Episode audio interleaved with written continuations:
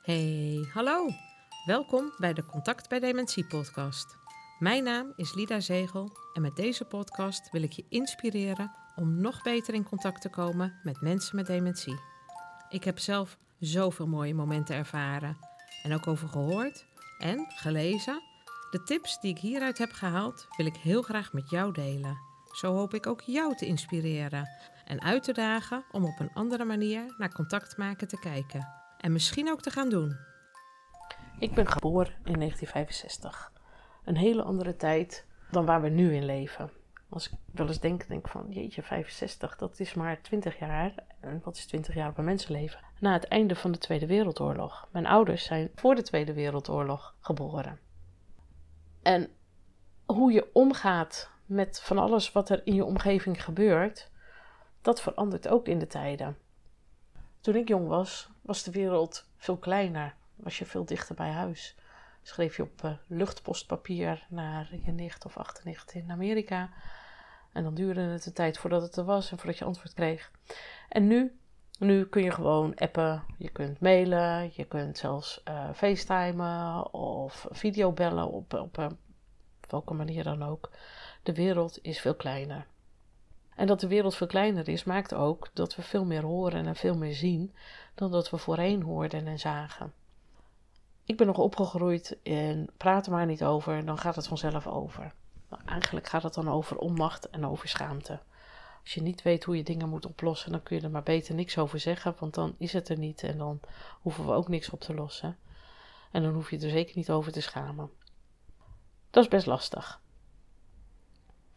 En dat maakt ook dat uh, mensen het niet altijd laten zien of vertellen als ze zich ongemakkelijk voelen. Tenminste, oudere mensen van nu.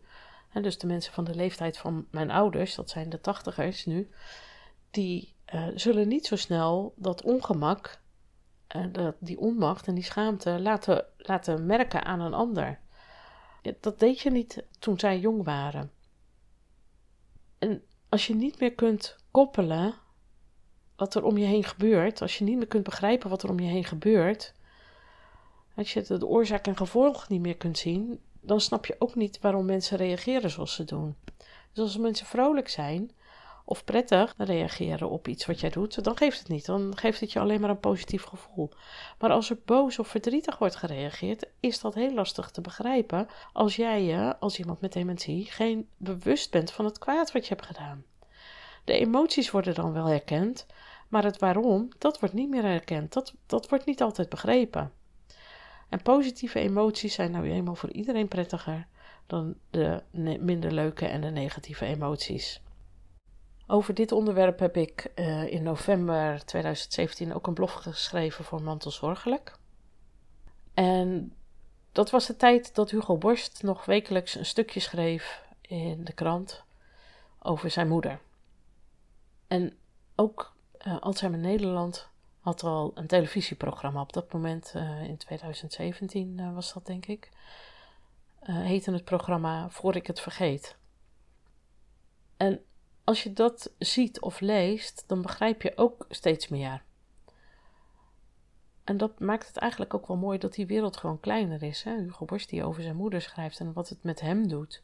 Maar ook bij het programma Voor ik het vergeet van Alzheimer Nederland, wat in 2017 was, waarbij Ad, een man van 56, vertelde wat het voor een impact van, voor hem had over dat hij dementie, de diagnose dementie had gekregen. En in het programma wordt er met zijn vrouw gesproken over hoe het nu met hem gaat. En ik was heel gelukkig en blij verrast dat er ook met de mensen met dementie werd gesproken. En ook met Ad. Maar in dit geval ging het om zijn vrouw. En waar Ad bij was, werd er een gesprek gevoerd waar het over ging: over de ziekte, over de achteruitgang, over het verdriet van de omgeving. En als kijker zag ik Ad het verhaal aanhoren en het deel begreep dat over hem ging. En de onmacht spatte er bij hem af. Wat zou ik dat graag anders gedaan hebben of gehad hebben? Maar gelukkig werd er op dat moment ook opgevangen in het gesprek en werd dat zelfs benoemd naar hem. Dus dat was wel fijn. Dus het was even plaatsvervangende schaamte die gelukkig ook opgevangen werd en begrepen werd. Het verhaal van praten over de ziekte waar de patiënt, degene met dementie dus bij is, dat gebeurt wel vaker. En mensen zijn zich er vaak niet van bewust. Op visite gaan bij mensen met dementie is voor heel veel mensen moeilijk. En dan gaan ze met z'n tweeën. En als ze dan met z'n tweeën op bezoek gaan bij mensen met dementie, dan gaan ze allebei aan de kant zitten en praten vooral over diegene, dat leidend persoon, terwijl die erbij is. Nou, stel je voor dat dat met jou zou gebeuren. Wat zou jij dan doen? Hoe zou jij je voelen? En ga je ontkennen omdat je, omdat je het niet herkent? Of word je boos omdat er over jou gesproken wordt en je kan er verder niks op doen? Of op zeggen? Of goed praten? Of wat je ook zou willen? Ben je dan ineens die agressieve, waar moeilijk op te reageren valt? Ik vind het lastig. Ik vind het lastig om over anderen te praten waar anderen bij zijn. Maar blijkbaar doen we dat bij mensen met dementie. Kunnen we dat vrij makkelijk, omdat ze niet reageren. Maar die onmacht en die schaamte, die hebben mensen met dementie ook. En dat maakt het echt heel erg lastig.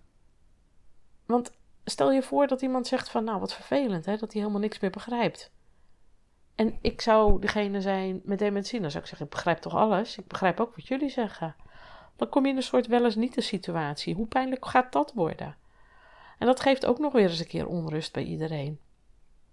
En als je dan dementie hebt, dan ben je ook nog eens een keer bang om fouten te maken. En je schaamt je rot als je iets geks doet of als er iets fout gaat. Zou jij dat hebben? Nou, ik wel. Dat wil je gewoon niet, dat dat je overkomt. Dus ik zou ook altijd willen adviseren om niet over de ziekte of over de achteruitgang te spreken waar de persoon bij zit waar het over gaat. Als het niet anders kan, betrek hem of haar dan bij het gesprek. Met een kort voorbeeld waar je ook dan aan kan geven hoe dat voor, voor, voor die ander zou zijn. En zorg dat je niet in die wel eens niet de situatie komt. Ga die discussie niet aan of iets wel of niet waar is. Geef de, de, degene met dementie altijd gelijk en zeg dat jij je vergist hebt. Daarmee zet je de ander in zijn kracht en sla je niet de bodem onder zijn voeten weg. Zeg af en toe hoe zij zich voelen in de situatie van de ander. Leef mee en niet tegen. Als metgezel ben ik ook bij iemand thuis geweest die uh, een vorm van dementie had, waarbij ze ongeremd gewoon alles zei wat ze vond en wat ze dacht. Ik vond dat mooi, maar ik kan me heel goed voorstellen dat als het je moeder is, dat je daar ook nog eens een keer weer voor schaamt. En helemaal als je niet bij macht bent om dat te keren. En deze mevrouw hield van mooie mannen. En benoemde dat ook direct als ze een mooie man zag. En was zelfs heel erg gefixeerd uh, op, op ja, nou, net die mannelijke lichaamsdelen waar wij het in het algemeen niet zomaar over zouden hebben. En zij benoemde dat dan gewoon. En daar moest ik wel om lachen. En dan kon ik wel aangeven van, nou, dat vinden mensen niet altijd even fijn als je daar zomaar over praat. Maar ik snap het wel hoor.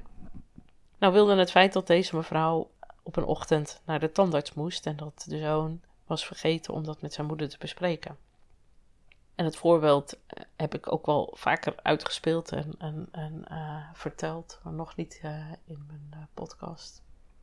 En het lastige was dat ja, deze zoon als mantelzorger behoorlijk veel onmacht ervaarde. En ook nog eens een keer de schaamte had als zijn moeder allerlei dingen zei die eigenlijk niet meer, ja, die niet sociaal wenselijk zijn, zou ik het zo zeggen. En als je dan aan de toppen van je kunnen zit en je maakt dit mee. En je moet dan ook nog eens een keer dat je bent vergeten dat je naar de tandarts moet. Van jeetje, hoeveel stress kun je dan ook hebben? Dus toen hij aan de deur kwam en zei van zorg dat moeder klaar staat, want ze moet nu naar de tandarts. Zijn moeder woonde thuis en wilde niet naar het verpleeghuis, uh, maar werd wel geconfronteerd met allerlei dingen die ze niet kon overzien. En ze wilde ook niet de tanden kwijt, want dat was ja, iets wat voor haar heel belangrijk was. Dus toen ze hoorde van ik moet naar de tandarts, ja, maar krijg ik dan een kunstgebied, krijg ik dan een plaatje? Allemaal onrust. Het was ook hè, de vorm van dementie die zij had, maakte ook dat zij heel uh, ja, gericht nog dingen kon vragen en dingen kon zeggen en dingen kon herinneren. Want als zij tegen mij wel eens zei van, uh, ze denken, of ze zeggen dat ik dementie heb, dan zei ik, oh, oké. Maar wat is dan dementie? Ja, dat is dan dat je dingen vergeet. Oh, oké. En vergeet u dan dingen? Nee, ik niet. Nou, dat is mooi. Dan zal het wel geen dementie zijn, toch? Natuurlijk was het wel dementie. Maar het gaf haar op dat moment uh, niet dat gevoel van onmacht en schaamte. Wat ze kreeg te horen op het moment dat, zij, dat er over haar gesproken was. Over het feit dat ze dementie had. Dus zij kon wel meehelpen denken. Van nou moet ik dan een plaatje? En daar kreeg ze dan weer stress van. Weer onmacht en weer schaamte. Want stel je voor dat je tante het niet meer goed doen. Om een lang verhaal kort te maken. Ik, ben, ik werd weggestuurd, maar ik heb gezegd laat me alsjeblieft meegaan. Hm, dat mocht gelukkig. Dus ik ben meegeweest naar de tandarts. Kon uh, mevrouw geruststellen, kon naast haar zitten terwijl de zoon de auto parkeerde. En met de tandarts in gesprek was. En kon ik mevrouw ook afleiden. En het vervelende was dat de zoon ook nog dacht van ik heb iets geregeld waarbij mijn moeder als enige in de wachtkamer zit, zodat ik me niet lastig uh, hoef te voelen en me hoef te schamen voor alle gekke dingen die ze zegt. Alleen hij had zich in de tijd vergist. Ja, want dat is ook wat stress met je doet, dat je dingen niet meer altijd allemaal even helder op een rij kan krijgen. Dus die, dat was nog eens een keer bijkomend. Dat ook nog eens een keer dat we te vroeg waren en dat er nog andere mensen in de wachtkamer zaten. Ja, en in die wachtkamer werd er natuurlijk van alles gezegd en gedaan. Wat heel veel onmacht en schaamte opriep bij die zoon die erbij was. Dat vond ik heel vervelend, maar gelukkig kon ik zover ja, daarvan van afzetten en mezelf eh, richten op, op mevrouw dat ik met haar bezig was en ja, het ook maar liet ook. Want zij was gewoon zo ongeremd. Zei ze van zo, zal jij met je dikke billen daar wel in passen in zo'n stoel? Want ik ben inderdaad niet de slangste. En waarop die zoon zei, nou ma, dat zeg je toch niet zomaar? Dan denk ik, nou ja, laat maar. En dan zei ik van, ja, het past. Hé, moet je kijken, ik heb zoveel over. Hoeveel heeft u dan over in de stoel? Want we verschilden helemaal niet zoveel van elkaar. Alleen zij zag zichzelf nog wel als die jongere, slankere dame. Dus dat was ook wel weer grappig. En dan was ze wel weer even afgeleid. Nou, vervolgens zijn er allerlei dingen gebeurd waardoor ik haar af kon leiden. En ja, het was een bijzonder verhaal. Waarop toen we naar de auto terugliepen en mevrouw bij de tandarts was geweest en alles verder goed was gegaan. Wat de tanden van mevrouw betreft en het gemoedsrust van mevrouw. Want het is een veel langer verhaal, maar goed, ga ik je nu niet allemaal vertellen. Waarop we terugliepen naar de auto en de zoon riep: Lida, je bent je gewicht in goud waard. Ja, dat is wel grappig, want ik ben inderdaad niet zo licht. dus ik heb dat als een uh, groot compliment maar gezien. Maar over onmacht en schaamte. Vroeger praten we daar niet over. En nu proberen we daar op een andere manier toch wel ja, dat met elkaar duidelijk te maken. En het mooie wat ik uh, vind, want ik haalde net de programma's van Alzheimer Nederland aan, die donateurs probeert te verzamelen en daarmee televisieprogramma's maakt. En dat was in 2017, voor ik het vergeet. En in 2021 heette het Herinneringen voor het Leven. En het mooie van uh, deze uitzendingen is, uh, van Alzheimer Nederland, is dat zij mensen weten te vinden die jong zijn. En zo jong dat ze zeg maar open staan om te praten over wat hun overkomt. Maar ook hun partners. En dat maakt het wel heel bijzonder. Want zo heb ik in, volgens mij was het in 2012, het programma gezien uh, met Tineke. En Tineke was een jonge vrouw, die heeft op haar 53ste heeft zij de diagnose Alzheimer gekregen. Of dementie, ik weet niet of het precies Alzheimer was. En uh, zij is op 53-jarige leeftijd overleden. Zij is dus al overleden. Het mooie van mensen als Tineke en haar familie, haar man, haar kinderen, is dat zij Stichting 10 hebben opgezet uh, om vakanties voor mensen met dementie mogelijk te maken. Maar wat ik nog mooier vind, is dat Alzheimer Nederland deze mensen weet te vinden, met hen in gesprek gaat. Want voor hen is het misschien makkelijker om dat gesprek wel aan te gaan, omdat zij opgegroeid zijn in een wereld die groter is geworden. Waar we meer zien, meer horen van elkaar. En waar we dit soort dingen ook meer delen. Dat we niet denken, heb het er maar niet over, maar dat we dit wel met elkaar delen. Dus we hebben juist die jongere generaties nodig om daarvan te leren. En dat was in 2012 was dat Tineke. En in 2017 was dat Ad. Ad was op dat moment 56. En ook voor Ad was het indringende films en mooie uh, ja, herinneringen worden er dan ook vastgelegd. Herinneringen voor het leven zoals het nu heet. En voor ik het vergeet uh, met Ad, in 56, die toen 56 was. Hoe dat ook voor de omgeving is, hoe lastig het is, hoe moeilijk het is. En al dat soort dingen, als je dat ziet, als je dat hoort. En ja, dan leer je daar hopelijk ook weer van. Hoe ga je ermee om? Wat doe je dan? En niet alleen maar door uh, te denken van nou, dan word ik donateur en dan kunnen we kijken of we die vreselijke ziekte de wereld uit kunnen helpen. Maar juist ook door die verhalen, hoe we dan, hoe het voor de ander zou zijn uh, die dat overkomt, die die ziekte krijgt. En in 2021 was het Sonja Bouten die veel indruk op mij heeft achtergelaten. En uh, Sonja was ik al eerder tegengekomen, die meeliep met een, met een modeshow. Uh, georganiseerd door Teun Steun en Toeverlaat.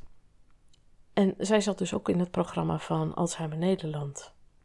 De manier waarop zij over haar ziekte spreekt, waarop zij met haar ziekte omgaat en hoe haar familie uh, ermee omgaat, dat zijn allemaal waardevolle stukjes waar wij uh, als buitenstaanders, als mensen zonder dementie, mee kunnen omgaan, kunnen begrijpen. En misschien zelfs als jij beginnende dementie hebt, iemand als Sonja als inspiratie ziet.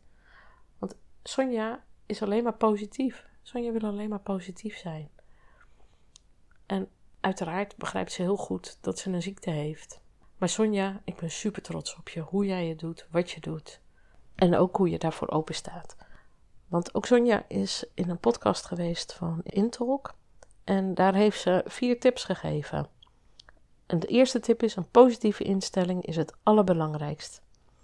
De tweede, probeer de situatie te accepteren. Leef in het hier en nu. De derde, vind iets waar je van kan genieten. En de vierde, voor de omgeving, behandel mensen met Alzheimer normaal. En ik denk dat dat allerlaatste het meest belangrijke is voor ons allemaal. Dus geen schaamte, geen onmacht, maar doe normaal. En wat is dan normaal? Nou, in ieder geval dat je in gesprek bent met elkaar. Dankjewel, juist voor deze jonge mensen, die voor mij in ieder geval het uh, nog inzichtelijker maken wat het is om te leven met dementie. En ik heb al eerder gezegd, ook mijn vriendin Willy, die te maken heeft met niet aangeboren hersenletsel, ook zij heeft mij heel veel dingen geleerd door open te praten en te, uit te leggen hoe zij zich voelt. En ik mocht altijd vragen stellen.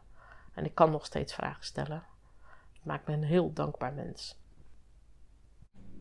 Dus geen onmacht en schaamte, maar open en normaal met elkaar in gesprek blijven. Harmonie. Iedereen in harmonie. Het zal een utopie zijn, maar toch. Het begrip voor de situatie van de ander en de nodige rust en ontspanning samen. Dat wens ik iedereen. Wat fijn dat je luisterde naar deze podcast. Super bedankt daarvoor, want samen maken we de kloof naar mensen met dementie minder groot. Abonneer je op deze podcast als je automatisch een bericht wilt ontvangen als er weer een nieuwe online is. Zo krijg je ook alle afleveringen onder elkaar te zien. Je kan ook een review achterlaten. En dat kan heel simpel. Ga naar de podcast-app waarmee je luistert en klik op reviews. Laat bijvoorbeeld 5 sterren achter. Als je wilt, kun je ook nog een geschreven review geven. Zo komt deze podcast bij meer mensen onder de aandacht, omdat hij zo hoger in de ranking komt. Hoe mooi zou dat zijn? Nog fijner, deel deze podcast, bijvoorbeeld met een schermafbeelding op Facebook of Instagram. Wil je mij benaderen? Dat kan op mijn Facebookpagina Maatcontact, Instagram Maatcontact of mail me op lida.maatcontact.nl. Nogmaals, super bedankt voor het luisteren en heel graag tot de volgende keer.